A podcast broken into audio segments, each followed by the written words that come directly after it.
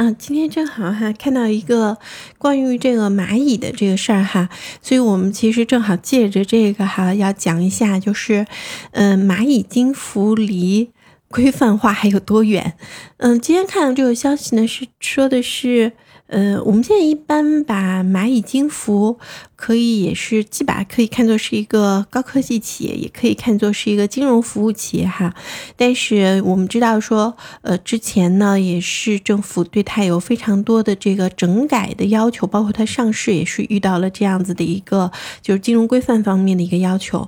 那么今天这个相关的消息呢，就是蚂蚁金服和这个就是呃是花呗还是借呗的。这个 ABS 的申请呢，也是被驳回了。什么叫做 ABS 呢？就是叫做资产证券化。什么叫做资产证券化？哈，就是你手里面呢有一个资产，这个资产哈可以给你带来一个长期的稳定的现金流。那么这个是什么呢？就比如说，作为银行来说呢，哎，它有这个就是房贷。那么这个房贷它虽然是贷出去。我们在呃之前讲过银行的这个就是运营模式的时候，是有讲过银行的，就你存到银行里面的是它的负债，然后你你你从银行贷出来的款是它的资产，因为这个资产哈，它是你是每每个月。是要就定期要还给他的嘛，所以他这一项资产是有营收，是有收入，是有持续的现金流进来的。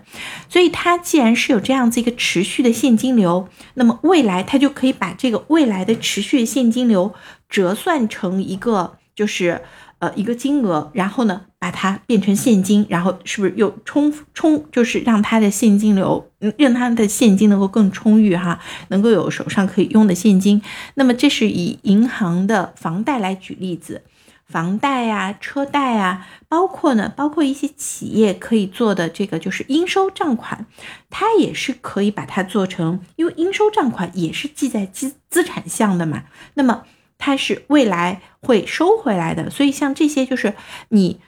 呃，一是一个资产，然后呢，未来是有持续的稳定的现金流的，都可以作为一个就是叫做资产证券化的一个原始资产。那么像这个东西的话，那你就可以进一步可以想到说，在花呗、在借呗里面，是不是他借出去的一笔钱，然后。会定期就借款人会定期还他的，对不对？那他这个就是资产了，那么就是应该是可以做这个资产证券化的事情了。可是这么优质的资产被否决了，被否决了，就可以看到说一些企业的。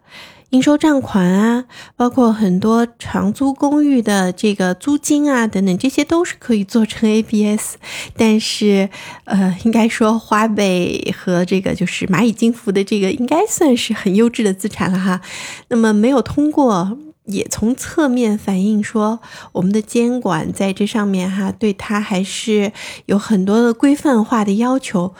可以说任重道远吧。